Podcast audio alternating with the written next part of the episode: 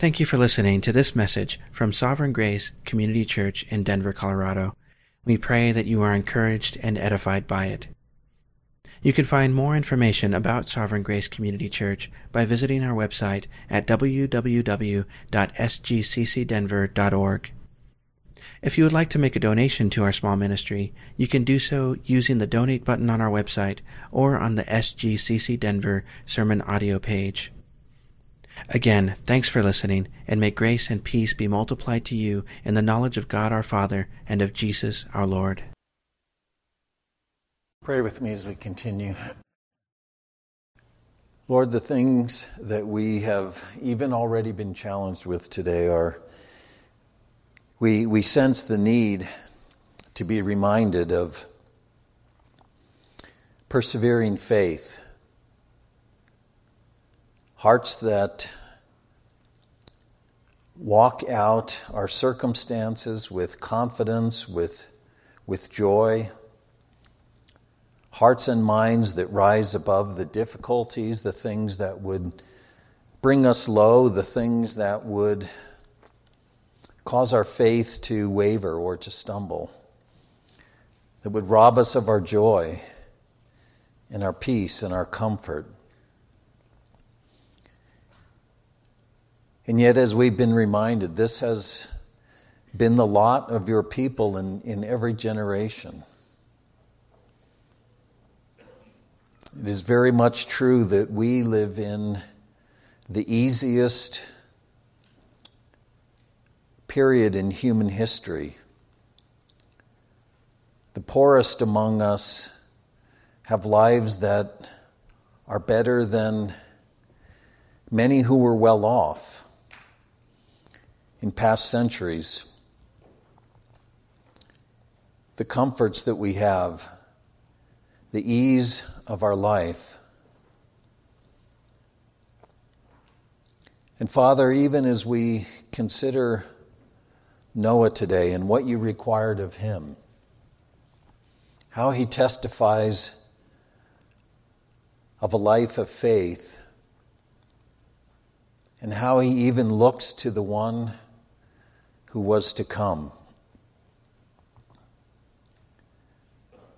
Father, you have called us to walk out our lives and meet the circumstances of life with all hope and joy and peace in believing. As Cliff said, you don't promise us to remove our difficulties. You promise us that if we will walk with you, that you will sanctify those difficulties and that you will transform the way that we view them. We will be made strong and resolute, and even amazingly find a joy and, in, and an encouragement that we could not otherwise find. So, Father, I pray even as we live in a time where, at least as it meets our eyes, the, the ease and the comfort of the American way of life seem to be in jeopardy. It's easy for us to become fearful. It's easy for us to become distraught.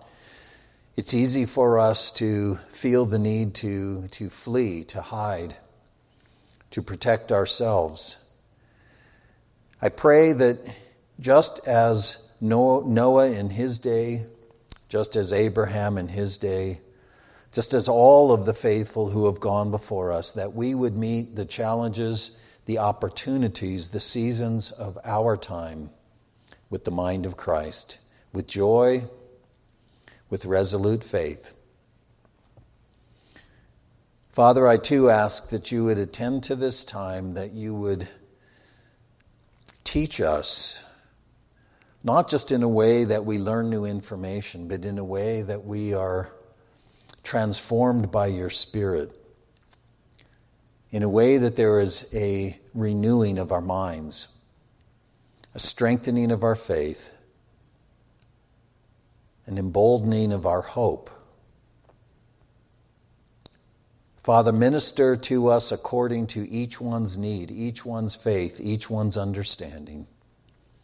and by your good Spirit build us up in all things into Christ, who is the head. We ask in his name and for his sake. Amen. As we continue in Hebrews eleven, this morning we come to Noah as the third in the writer's list of faithful forefathers, and uh, that's very much in keeping with the Genesis account.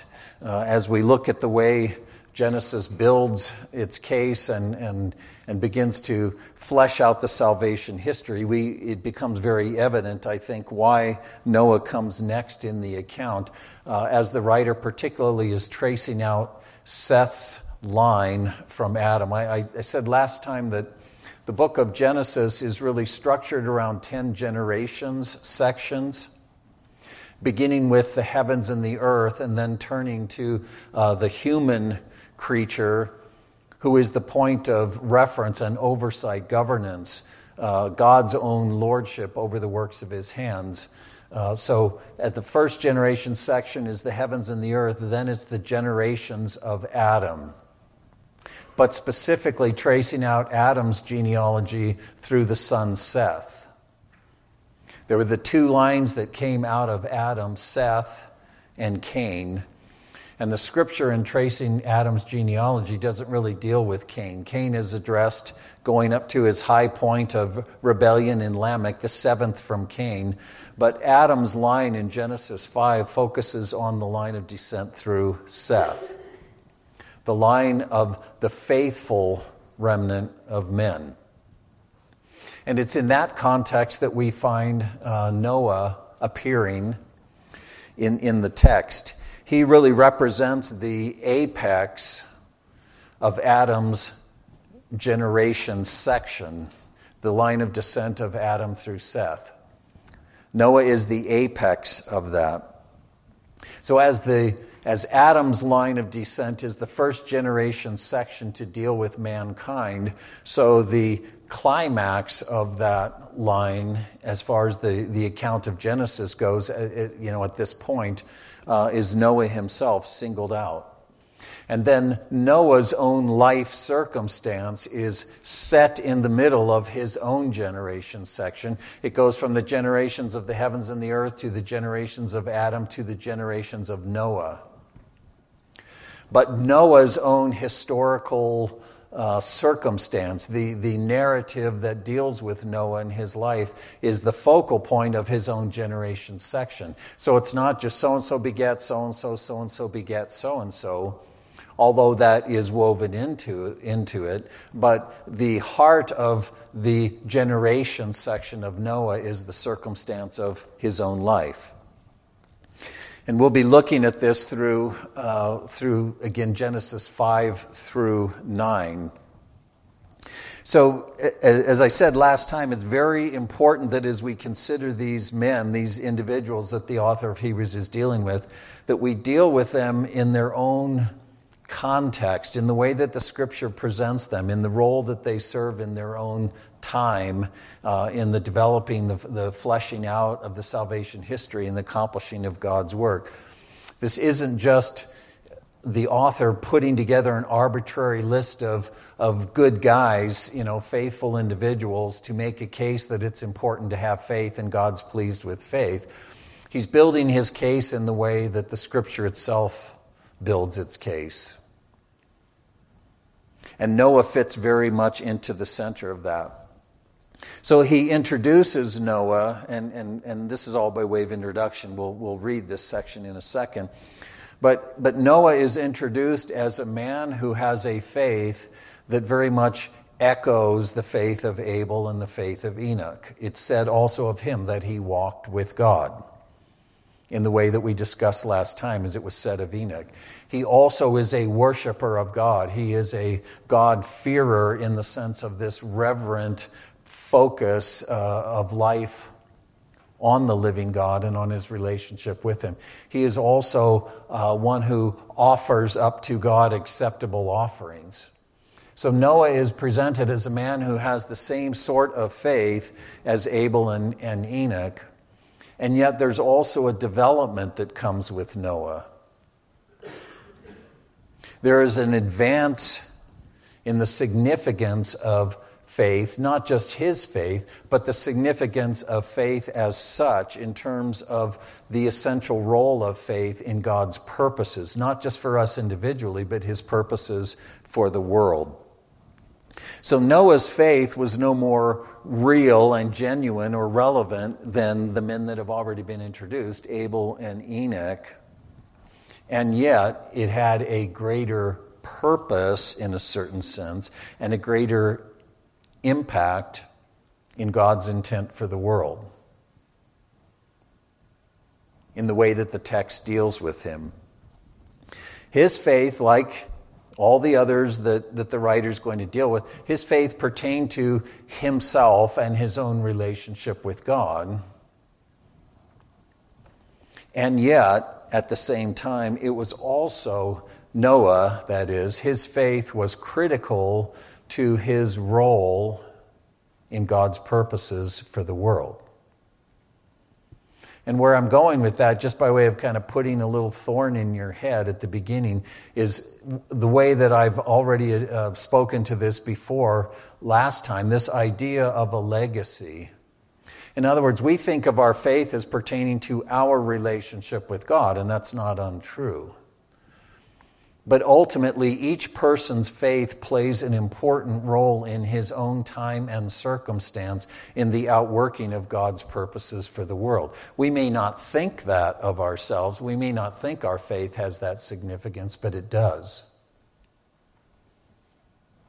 Faith is a part of this legacy that is passed on. And we see in a very significant way, in a way that we didn't see with Enoch, that we didn't see with Abel, how Noah's faith was critically important to the role that he played in God's purposes for the world. But that is true for us as well. I'm going to pick this up, uh, just going back again. Um, I'll, I'll, I'll go back to verse one of chapter eleven. And read through the seventh verse, and then we'll be also looking, if you want to put your thumb there, back at Genesis, where we're drawing some of this content today. The writer, again, is getting his content for his statements, the writer of Hebrews, from the Genesis account. But he says, faith is the assurance of things hoped for, the giving substance to that which is hoped for. It gives the, it is the verity or the authentication of things that aren't seen. For by it the men of old gained approval. By faith we understand that the worlds were prepared by the word of God, so that what is seen was not made out of things which are visible. By faith Abel offered to God a better sacrifice than Cain, through which he obtained the testimony that he was righteous.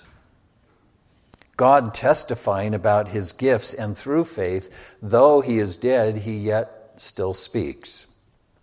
By faith, Enoch was taken up so that he should not see death, and he was not found because God took him up. For he obtained the witness that before being taken up, he was pleasing to God.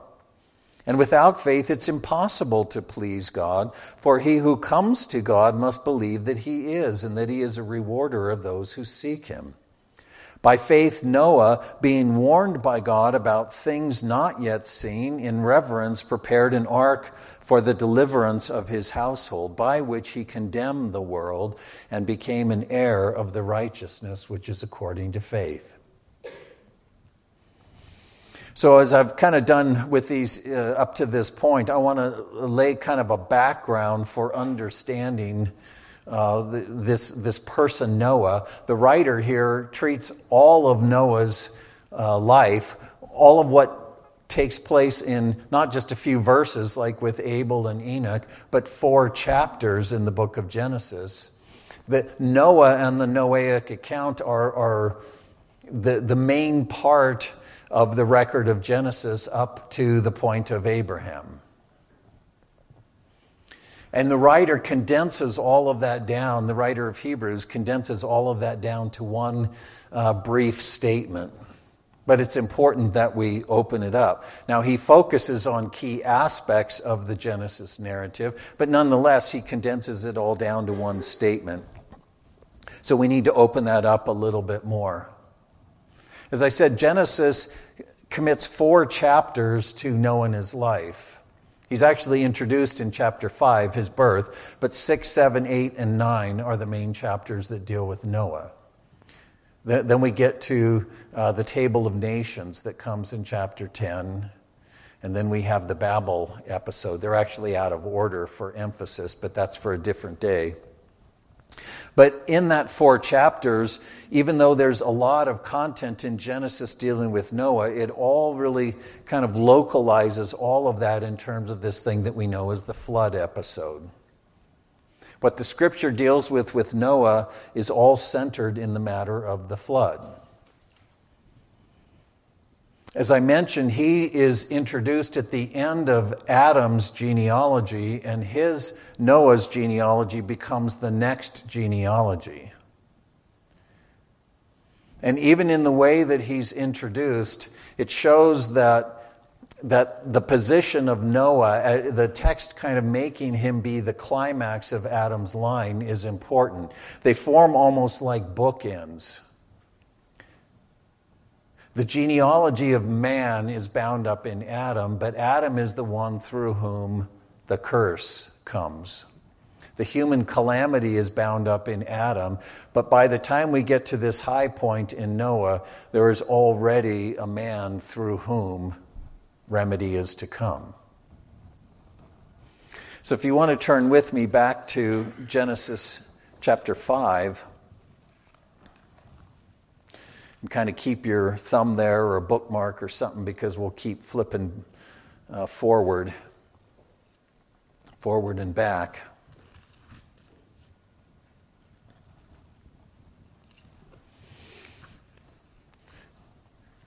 So as I said, at the end of Adam's line, which begins chapter five, verse one, this is the book of the generations of Adam. Toledoth, the generations of Adam. And then you move down here and it says, as you come down to verse twenty-eight, Lamech lived one hundred eighty-two years and became the father of a son. He's called a son before he's named. If you look at the way this genealogy fleshes out, it's constructed in a way that puts a uh, like a, a, a beam of light, a focus point on Noah himself. He's introduced in a different way. And when you read the text, you should be looking for these kinds of clues. They're not unintentional. So Lamech gives birth to a son. And recall again, this is not just Adam's line. This is Adam's line through Seth. This is the faithful line. He had a son. And he called him Noah. This was saying, this one shall give us rest from our work and from the toil of our hands arising from the ground which the Lord has cursed. Adam is the one through whom the curse is introduced. And remember, a key issue in the curse is the setting of a relationship of alienation between God's human creature and the world that the human creature was created to be image lord of. Man was created in God's image and likeness to rule over the works of his hands in God's name and in God's authority. And God said when, at the time of the fall, Genesis three, cursed is the ground because of you. Thorns and thistles it will bear. And that imagery of thorns and thistles becomes a key, key imagery in terms of the curse and God's promise, even later through the prophets, that he will renew all things.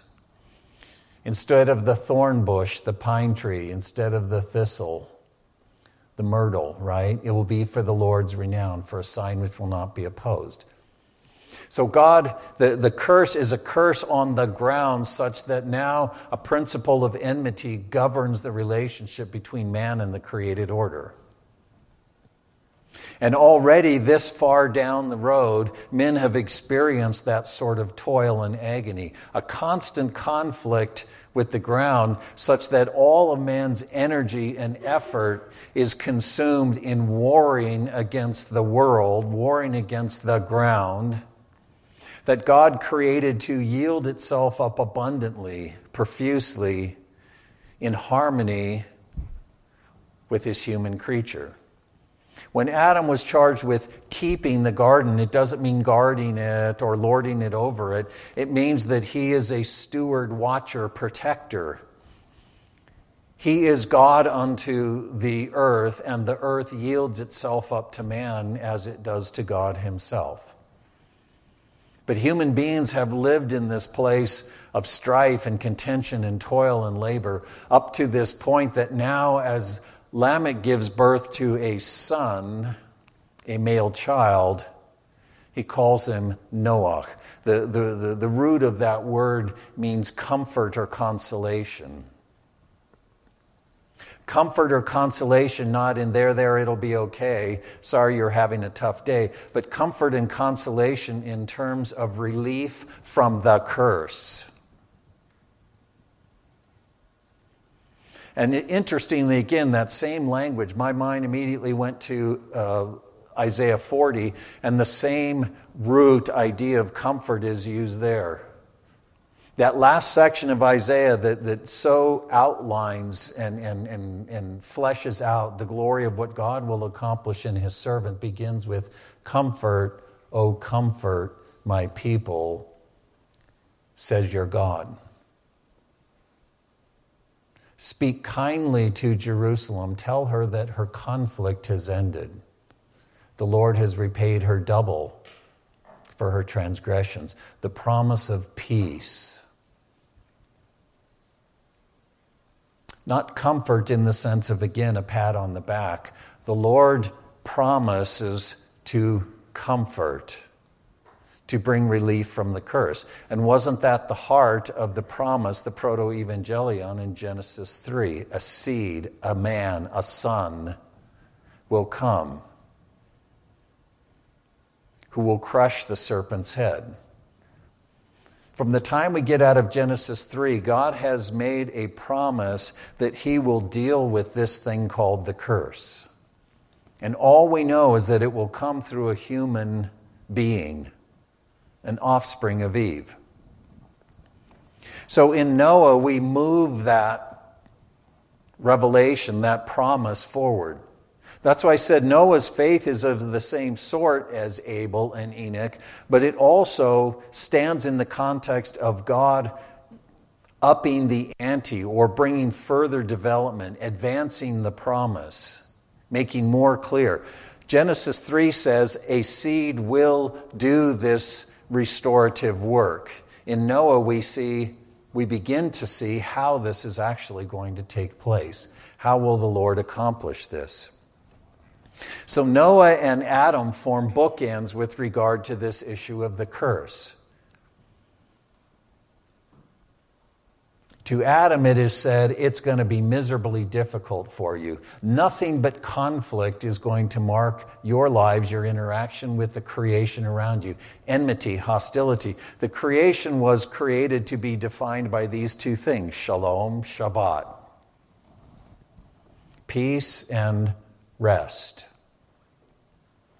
The perfect, harmonious, interpenetrating goodness of God's creation. Harmony at all levels. Ultimately, even in relation to God. And all of that was shattered with the fall. The creation is at odds with itself. It's at odds with man. Man is at odds with all other men. People are at odds with themselves. And ultimately, all things are alienated from God himself. And all of what we call sin is just the outworking of that fundamental alienation, hostility, unbelief that the Scripture calls death. The creation ceasing to be what God created it to be. So Noah's birth and naming predicted his role in God's purposes.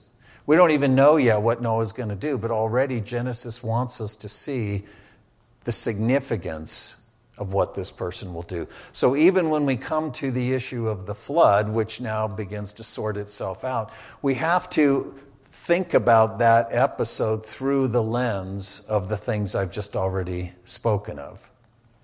And people argue about, well, was it a global flood? Would it have to be a global flood? Well, when you look at how tall Mount Ararat was, and you know all of these things that people, and how wherever they get all those animals, and how they do this, and all the things that we we want to wrangle about ultimately end up distracting us from the real issue, which is, what does Noah represent?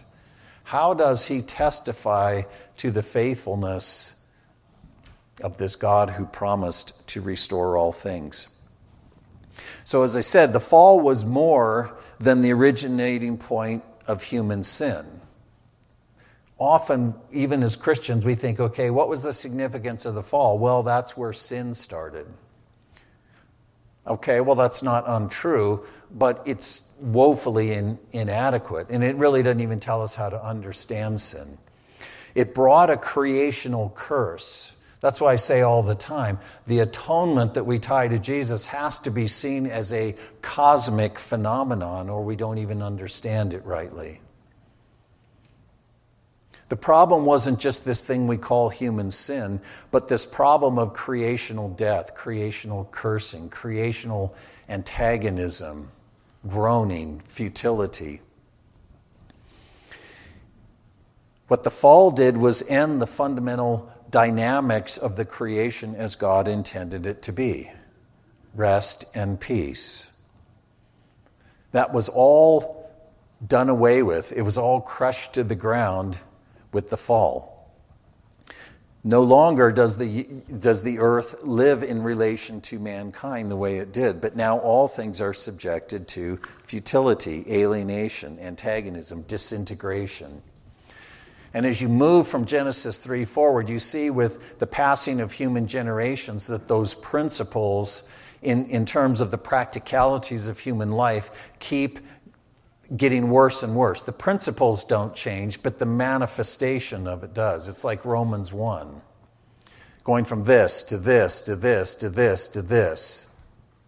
The fundamental human problem hasn't gotten worse, but as generations go on, the manifestation of that perversion of the human heart and the human mind, that alienation from God, starts looking worse and worse in human culture, in human conduct. And it's in the midst of that that God says, I regret that I created man. And it got to the point where God said, I'm going to destroy all of this. And that's where Noah comes into the picture. His own name was a prophetic foretelling of how he would function in God's purposes. He would be the one, the man, the son, the descendant of Eve, raised up by God to give relief to man under the toil of the curse. And he would do so by being God's human instrument in a supernatural, cataclysmic work of condemnation, destruction, and renewal.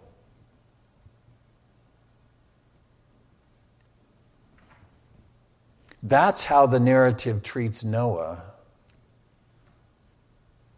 And that means that even in treating him that way, it, it intends that we look at that back through the lens, again, of what God promised in Genesis three. We can't read the scriptures like an auto repair manual, where if you want to know how to change a clutch, you go to page eighty-three. If you want to know how to replace a fuel filter, you go to page thirty-three. It's not a how-to manual of a bunch of discrete texts of how to do this, how to do that, what about this, what about that, here's a verse for this, here's a verse for that.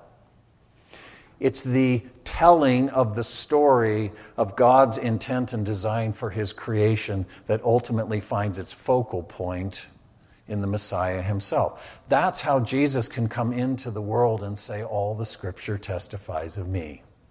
If you knew the scriptures, you would know me. So just a quick summary then before we look at kind of the details here of, of, of that account of Noah. Noah and his faith, like Abel, like Enoch, like all of these individuals that are going to be presented in chapter eleven, have to, have to be viewed, Noah's faith and all of theirs, that faith has to be viewed through the lens of that person's place in the salvation history. And more than just his place, his contribution to the salvation history. It's not about these men per se. It's about what, how, what is revealed through them. The contribution that they make by God's design in the working out of his purposes that reach their focal point and their actual accomplishment in the Messiah himself. So again, this isn't just a random list of the writer thinking, okay, well, here are some faithful people. Let's see, who could I name? I could name this guy, this guy, this guy. That's not what he's doing. He's echoing the Scripture's own purpose and pattern and direction in telling its story. In that sense, Hebrews eleven is almost kind of a microcosm of the Old Testament story. A story that's traced through the lives and the circumstances, the experiences of real human beings. And in a, in a, in a most notable way, the corporate human entity that is the nation of Israel. As I've said before, so many Christians, if you say, okay, what's kind of this order, what, what's the sequence of, of God's saving purposes? Well, it's creation, fall, Christ, eternity. No, it's not creation, fall, Christ, eternity. It's creation, fall, Abraham slash Israel, Christ, eternity. If we don't understand Jesus and his restorative work through the lens of the Israelite salvation history, we really don't understand it. Go back and think about the gospel accounts again. How did they tell the story of Jesus? They tell the story of Jesus as the fulfillment of the Israelite salvation history.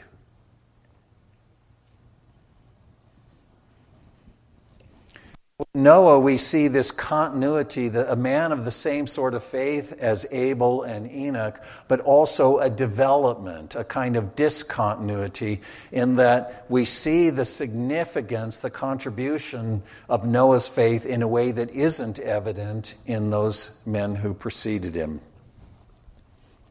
So when we consider Noah's faith then, like I said, the writer really reduces this down to just a simple statement.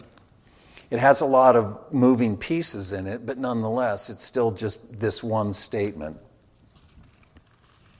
By faith, by faith, Noah, being warned by God about things to come, things not yet seen, in reverence prepared an ark for the salvation of his household, by which he condemned the world and became an heir of the righteousness which is according to faith. That's a very pregnant, dense statement. There's a lot in that. But the first thing that I want to note in that regard is that unlike Abel and Enoch, the Scripture associates Noah's faith with a particular revelation and a particular obligation, a particular directive. We don't see that with Enoch. Enoch walked with God and God took him. Abel brought an offering, not one that was obligated, not one that was prescribed, but one that was just his own worship of God. But in the case of Noah, we see a faith tied specifically to revelation and obligation in view of that. There's a developing of this idea of faith and how it works itself out. And he summarizes this with that phrase, he was warned about things not yet seen. What was the revelation? What was the directive? He was warned about things not yet seen. Now, that's how the writer captures the whole thing of what you see in chapter six of God uh, uh, making himself known to um, uh, Noah, explaining to him what he's going to do, what he wants Noah to do, how this is all going to play out, all bound up in a covenant, an arrangement that he binds himself to with Noah. But the writer of Hebrews simply says, he was warned about things not yet seen. And that really takes us back to verse one of Hebrews. What is verse one of Hebrews eleven? What does he say? Faith gives verity, living or, or yeah, tangible substance to things not seen. Faith doesn't pertain to what we can see. It pertains to what is not seen. But most importantly, it pertains to the God who is and the God who has spoken. God made himself known to Noah in accordance with a specific revelation and a specific directive, and that's the focal point of Noah's faith. God revealed to Noah his intent to renew the corrupted world through an unprecedented, really even unimaginable, cataclysm of destruction that would bring purging and renewal.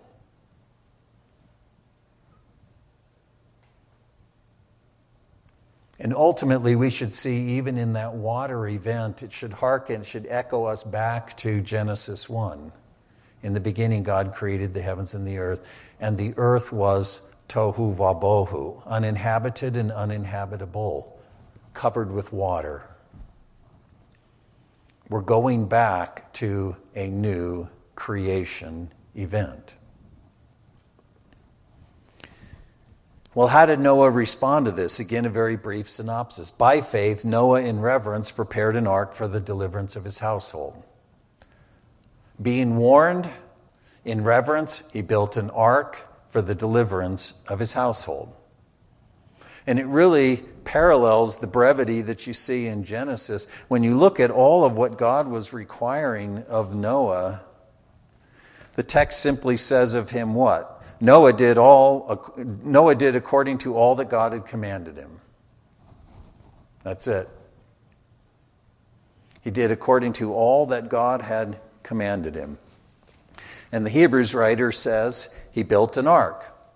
He built an ark for the salvation, the deliverance of his people.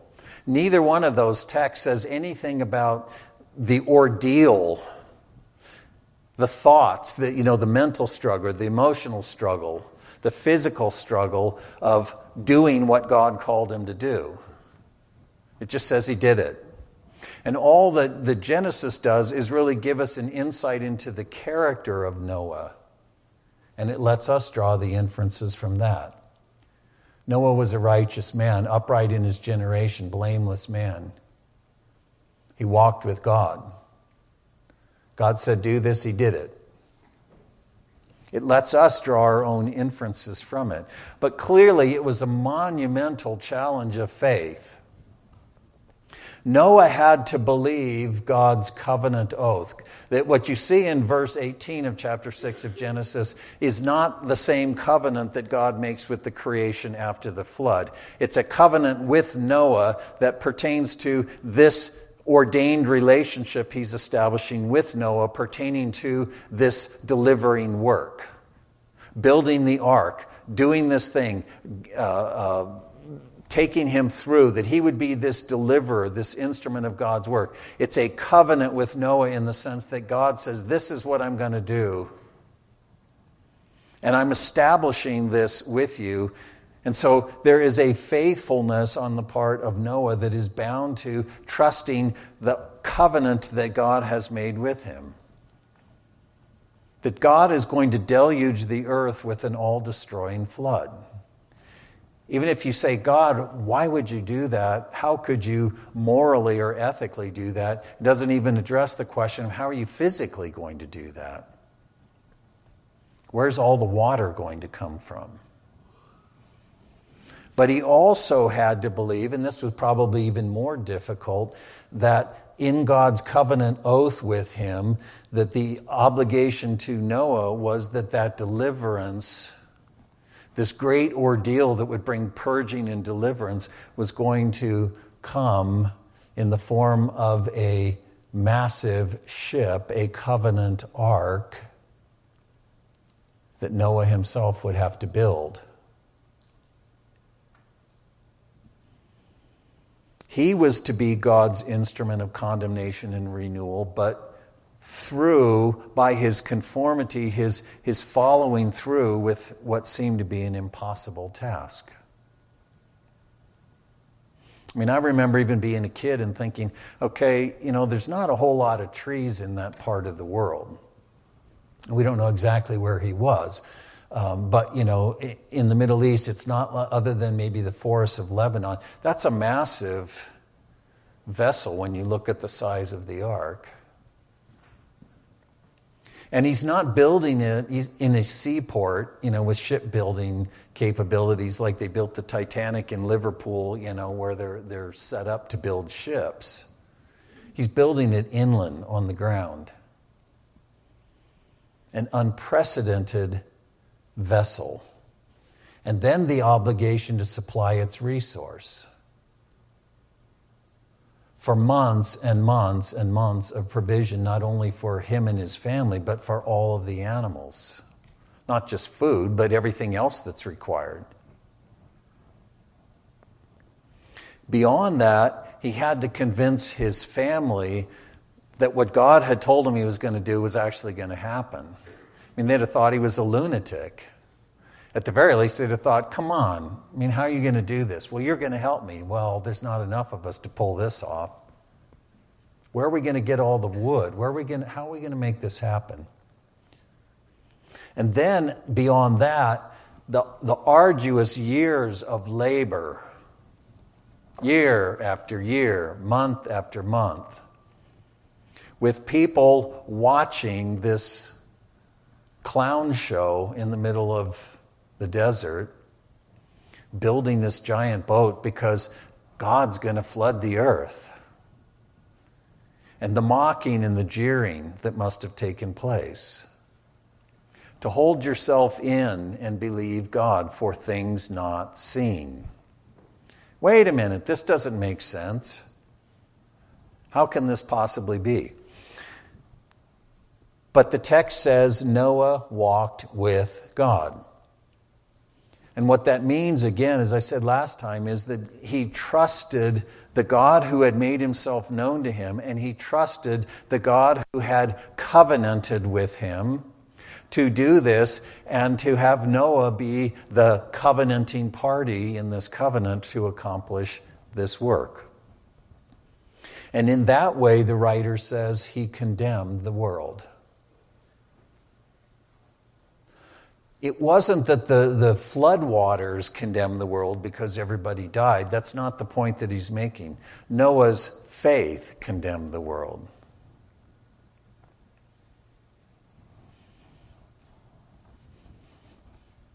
This persevering, disciplined diligence, whether he was actually, I mean, Peter calls him a herald of righteousness.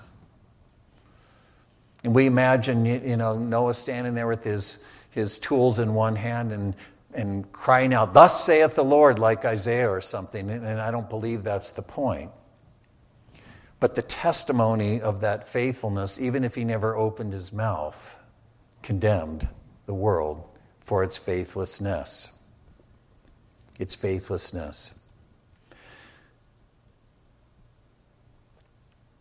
So that's that's kind of the gist of what he gets at here, and obviously the Genesis account goes into a lot more detail. But I want to just conclude with this, uh, again, passing statement that the writer of Hebrews has as he moves away from, from Noah. He says, he by this faith, when he says by which, in context it means his faith, by which faith he condemned the world, and became an heir of the righteousness that accords with faith. That's how I'd like to end this today. Again, Noah's faith paralleled, it was consistent with all of the other individuals of faith that are listed. They all had this same devoted, reverent, trusting faith. But each one of these individuals lived out that faith, his faith in his own generation, according to his own circumstances, his own uh, uh, life issues. Everybody's life isn't Noah's life. Everybody's life isn't Abel's life. Everybody's life isn't Enoch's life. Each one lived out his faith in the context of his own place and significance in God's purposes. What makes Noah stand out at this point is that his role, he was the first explicit picture or depiction or prefiguration of the seed promised to Eve. A seed was promised to Eve through whom the Satan and the satanic work would be overthrown. How's that going to happen? What's that going to look like? What form is this going to take? How's God going to do this? How will this seed? He's a man. How does he do this? In Noah, we begin to see a few more brushstrokes put onto that revelation. And that has to be the lens through which we understand not only the way Genesis presents Noah and what he did, but also even this statement here. By his faith, he condemned the world and became an heir of the righteousness which is according to faith. Genesis describes Noah as a unique individual. We all know the, the beginning of the total depravity proof text in Genesis six. Every inclination of the thoughts of their heart was only evil continually. And God's assessment of the human race. But then here's this one man to whom he looks who finds favor with him. And it says Noah was blameless. He was an upright man in his own generation. The text wants you to see him as a singular man on the face of the earth. A unique and consecrated man. The point is not that he's not a sin, that he's not a sinful man, that he's not a man under the fall. Just like Abel, just like Enoch, he's a son of Adam. Noah wasn't a sinless man. That's not the point the text is making. It wants, though, it wants you to see him as unique among the human race. And his name indicates how it is that he is unique or, or the significance of his uniqueness, as well as the purpose for the flood. Even though God says, I'm going to destroy everything that has breath on the earth, God's goal isn't destruction, is it? It's purgation. It's a washing of renewal. God's intent is not to destroy his good creation, but to renew it. It's not to destroy the human race. Noah's name, Noah, God says, or Lamech understands, that through this one, God will give rest to people from the curse. The point of the flood is not to destroy the human race. It's not to destroy the created order. It's to purge and to renew. Noah is the one who God raises up to give the world relief from the curse as his deliverer, as God's appointed deliverer, and as a new Adam. You see this coming out of in chapter nine. When they come off of the ark, who are the human beings? Noah and his offspring. That's it, right? Noah, his sons, their wives, Shem, Ham, Japheth. And the table of the nations then are all descendants of those three individuals. And God says to Noah, as he said to Adam, be fruitful and multiply and fill the earth. God is, in a sense, starting over. He's renewing his creation. Once again, covering the earth with water that order, that harmony might come out of that. So when the text says that Noah is a righteous man, we have to view him through that lens. It's not saying that he was a sinless man. Even in the fact that it says, as a righteous man, that by his faith he became an heir of righteousness. Well, how can you be righteous and then be an heir of righteousness? If you're righteous, you don't, you don't need to inherit righteousness. You already are righteous, right? I don't know if you've noticed that, but the writer makes much of this inheritance of righteousness. The point is this, God rewarded his faith with the inheritance that belongs to the faithful. The inheritance of true sonship that has now been realized in the Messiah. Noah, like all of these individuals, when the writer says in, in verse thirty-nine, all these having gained approval through their faith did not receive what was promised. Noah didn't receive that inheritance of righteousness until the Messiah came. Even though he, his faith was his righteousness in his generation, the promise, the inheritance of righteousness, is the ultimate, is the promise of God of the ultimate righteousness of full Christiformity. That we would become as human beings totally, fully, exhaustively right, conform to the purpose for which God created us. So the text wants you to see Noah as the prototype of this seed who is to come. That's why it describes him and his relationship the way that it does, in absolute terms. It treats Noah as a unique, singular human being in a world that's alienated from God, not because he's not also fallen, not because he isn't also a son of Adam, but because that uniqueness, that distinction of God's favor, that distinction of, of a faithfulness in relation to God is critical to the typology of him being a prefiguration of the seed who is to come. If that, if, if he isn't characterized in that way, then the, the typology doesn't work. It's just the same as we see with David. David in some texts is presented as a blameless man, and yet we know he was anything but blameless, right?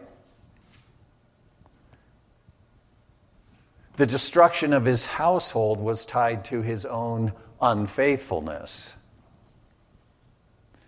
But, in, but as a precursor, as a prefiguration of the Messiah, he's presented as the man after God's heart, the man who is blameless. The only son of Judah, the only royal descendant who, who can actually function as a priest. You couldn't have priest kings in Israel, right? Well, why can David do that?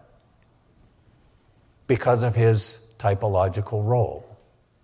David signifies the priest king who is to come. And it's the same thing with Noah. That's the point that I'm making. You don't want to take this in absolute terms and say, well, Noah was, must not have been a sinner. But was he not a son of David or a son of Adam? How do we figure this out? The text presents him the way it does because, again, of that significance. Noah is presented as a man by his faith and by the means of a covenant ark. The word here for, and, and that's why ark is a good rendering, it, it, it's the same term that's used of the ark of the covenant. It's a vessel that is a container. It's not the word that means boat or ship per se, even though it was a, a ship. It's that which holds the significance of the covenant. The Ark of the Covenant, in a sense, contained things that represented God's relationship and intent for the world in and through Israel. The tablets, the manna, right? And this is a kind of ark. It's a covenant ark as well. It, rep- it, it, it was built according to God's covenant oath to Noah. Noah, by his faithfulness and by means of a covenant ark, was God's instrument of condemnation, deliverance, and renewal. And through that testifying faith, he indicted the world as false and obtained the inheritance that belongs to the true image children of God. Those who preceded him, but even more, those who would follow after him as coming from him as a new Adam. All of the faithful after Noah were his children, right? Noah's life, his walk of faith, if you will, made a crucial contribution to God's purposes and the disclosure of that, culminating with the Messiah. Think of everything I just read, and the writer understood this typology of Noah as it now has come in the Messiah, and I think he expected that his readers, his Jewish readers, would understand it as well. Let me read that again and think about what the text wants you to understand about Noah in relation to the building of the case for this seed to come and what it is that he would do. Noah, by his faith and by means of the instrument of covenant deliverance, the ark, he, Noah himself, was God's human instrument of condemnation, deliverance, and renewal. And in that work, there was the testifying of faith. And by that, he indicted the world as false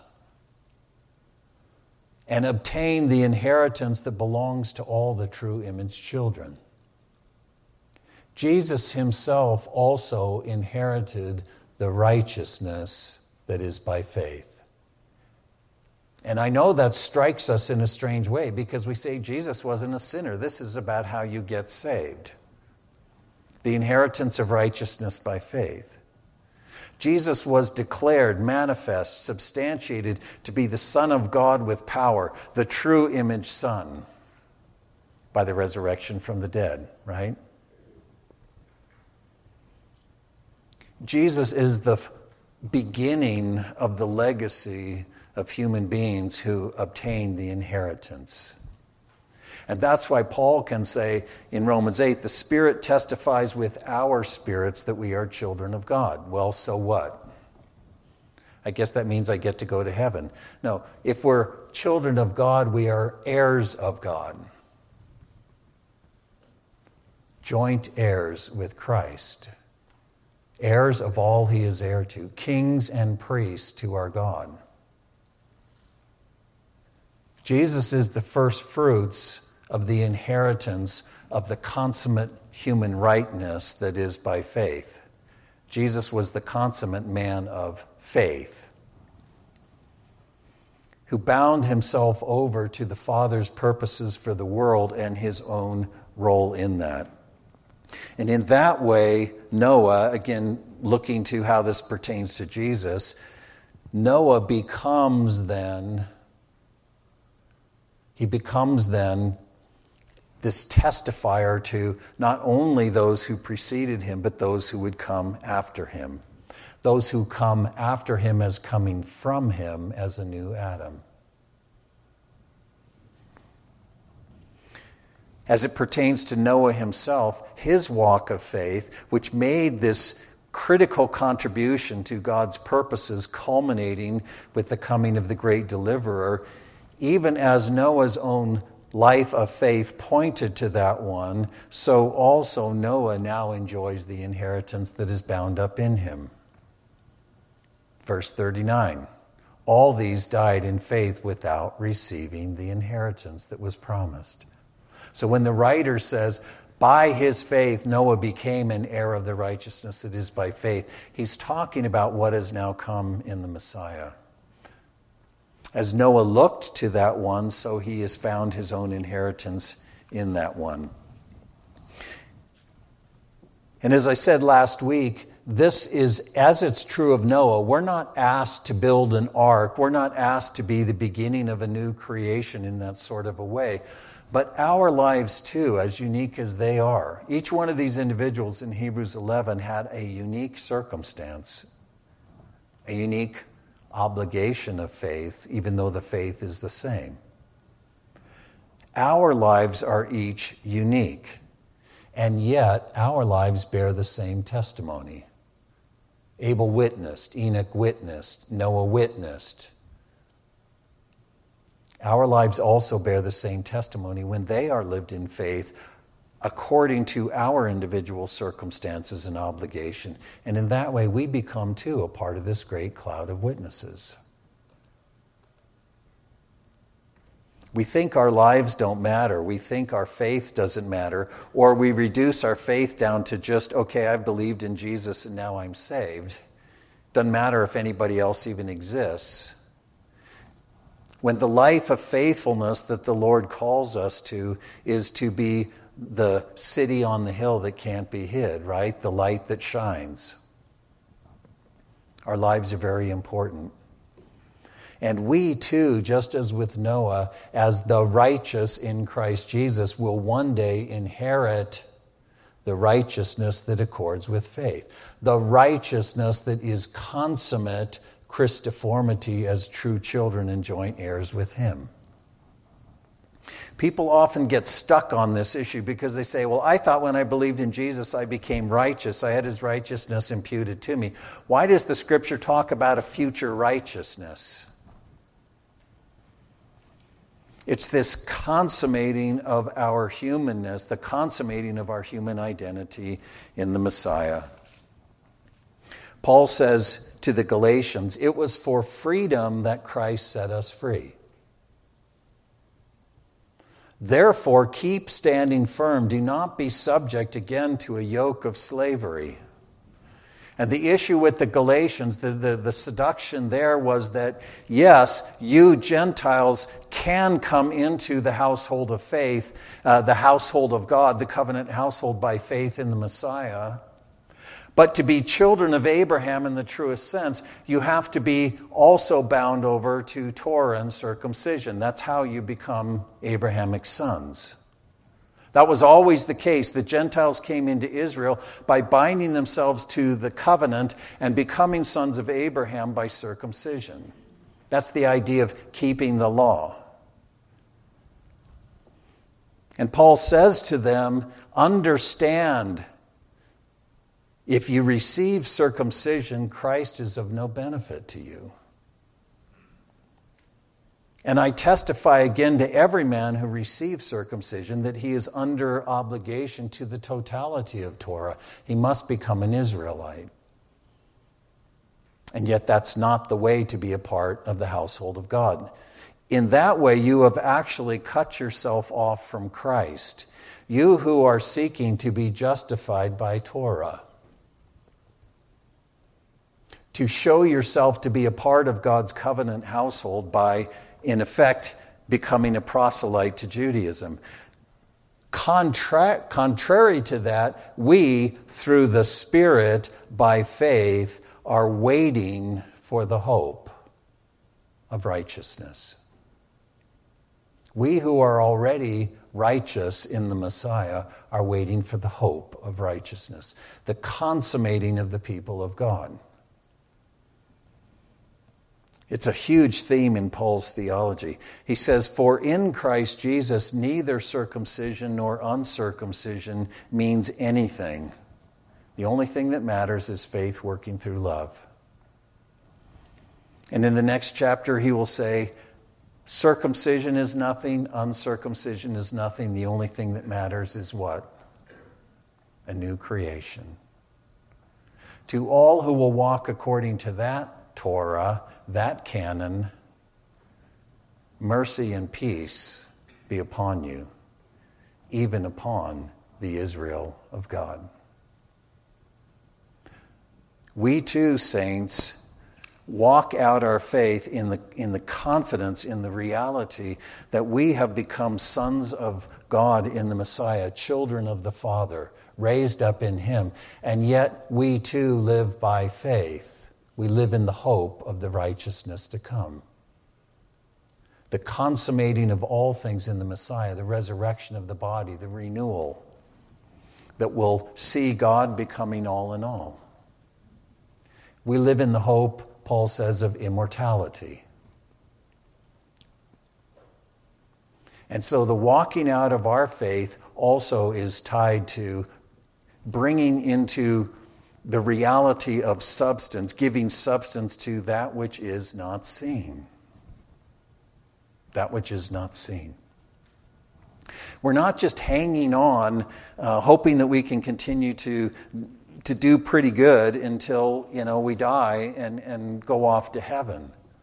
we're walking out the reality of the life of Christ in us, the, the tree that is strengthened by the wind, in the confidence that one day that tree will become truly, exhaustively, perfectly the tree that God created it to be, the hope of righteousness.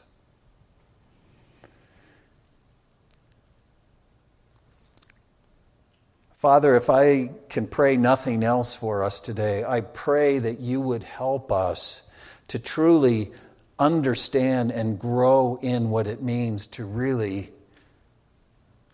read the scriptures in the light of Jesus the Messiah. I know what a challenge it was to me many decades ago to be faced with this quandary of, of what does Jesus mean that all the scriptures testify of him? But Father, it's so easy for us to really miss your glory that is in the face of our Savior, to really not know him as we ought, to really not have the settledness and the, and the, and the consolation of faith that you intend for us to have, because we really don't understand who he is, what he accomplished, what the goal was of his accomplishment.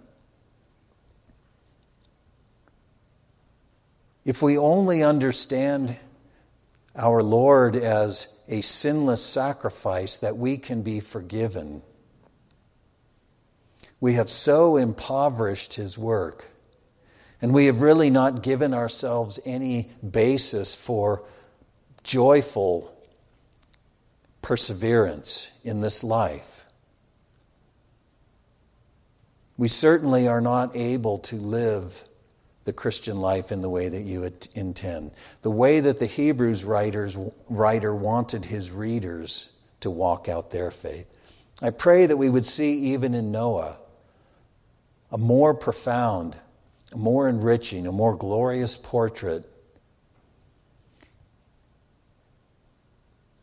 of this renewing, restoring, reviving work that has come in Jesus our Lord. A condemnation, a putting to death, a bringing to life, in the sure hope of the resurrection to come, the sure hope of the day when all things are summed up in him, that our God would be all in all. Lift our hearts and minds and give us a greater vision. Father, we do get so bogged down with so many things. We become myopic people who can't see beyond today, beyond our circumstances, beyond our challenges, beyond the pressures. Allow us to truly be those who walk with hinds feet on high places, to commune with our God in the heavenly realm, seated with all hope, all confidence, that what you've begun will be completed. The text doesn't tell us how Noah could accomplish such a monumental task. It simply says he did it. He walked out his days according to what God put in front of him. And we too, Father, learn contentment when we recognize that we can do all things in the Messiah who strengthens us. You have given us everything that pertains to life and godliness through the living, renewed knowledge of him. And I pray that we would meet our days with great confidence and great boldness, great enthusiasm. We have no sufficiency in ourselves as such, and yet we are sufficient for all things because our sufficiency is in you. May we be a people of faith, a people who live in view of the inheritance of the righteousness that accords with faith. We ask these things, Father, as always we do, with the confidence, with the hope, with the joy that are ours in Christ our Lord. Amen.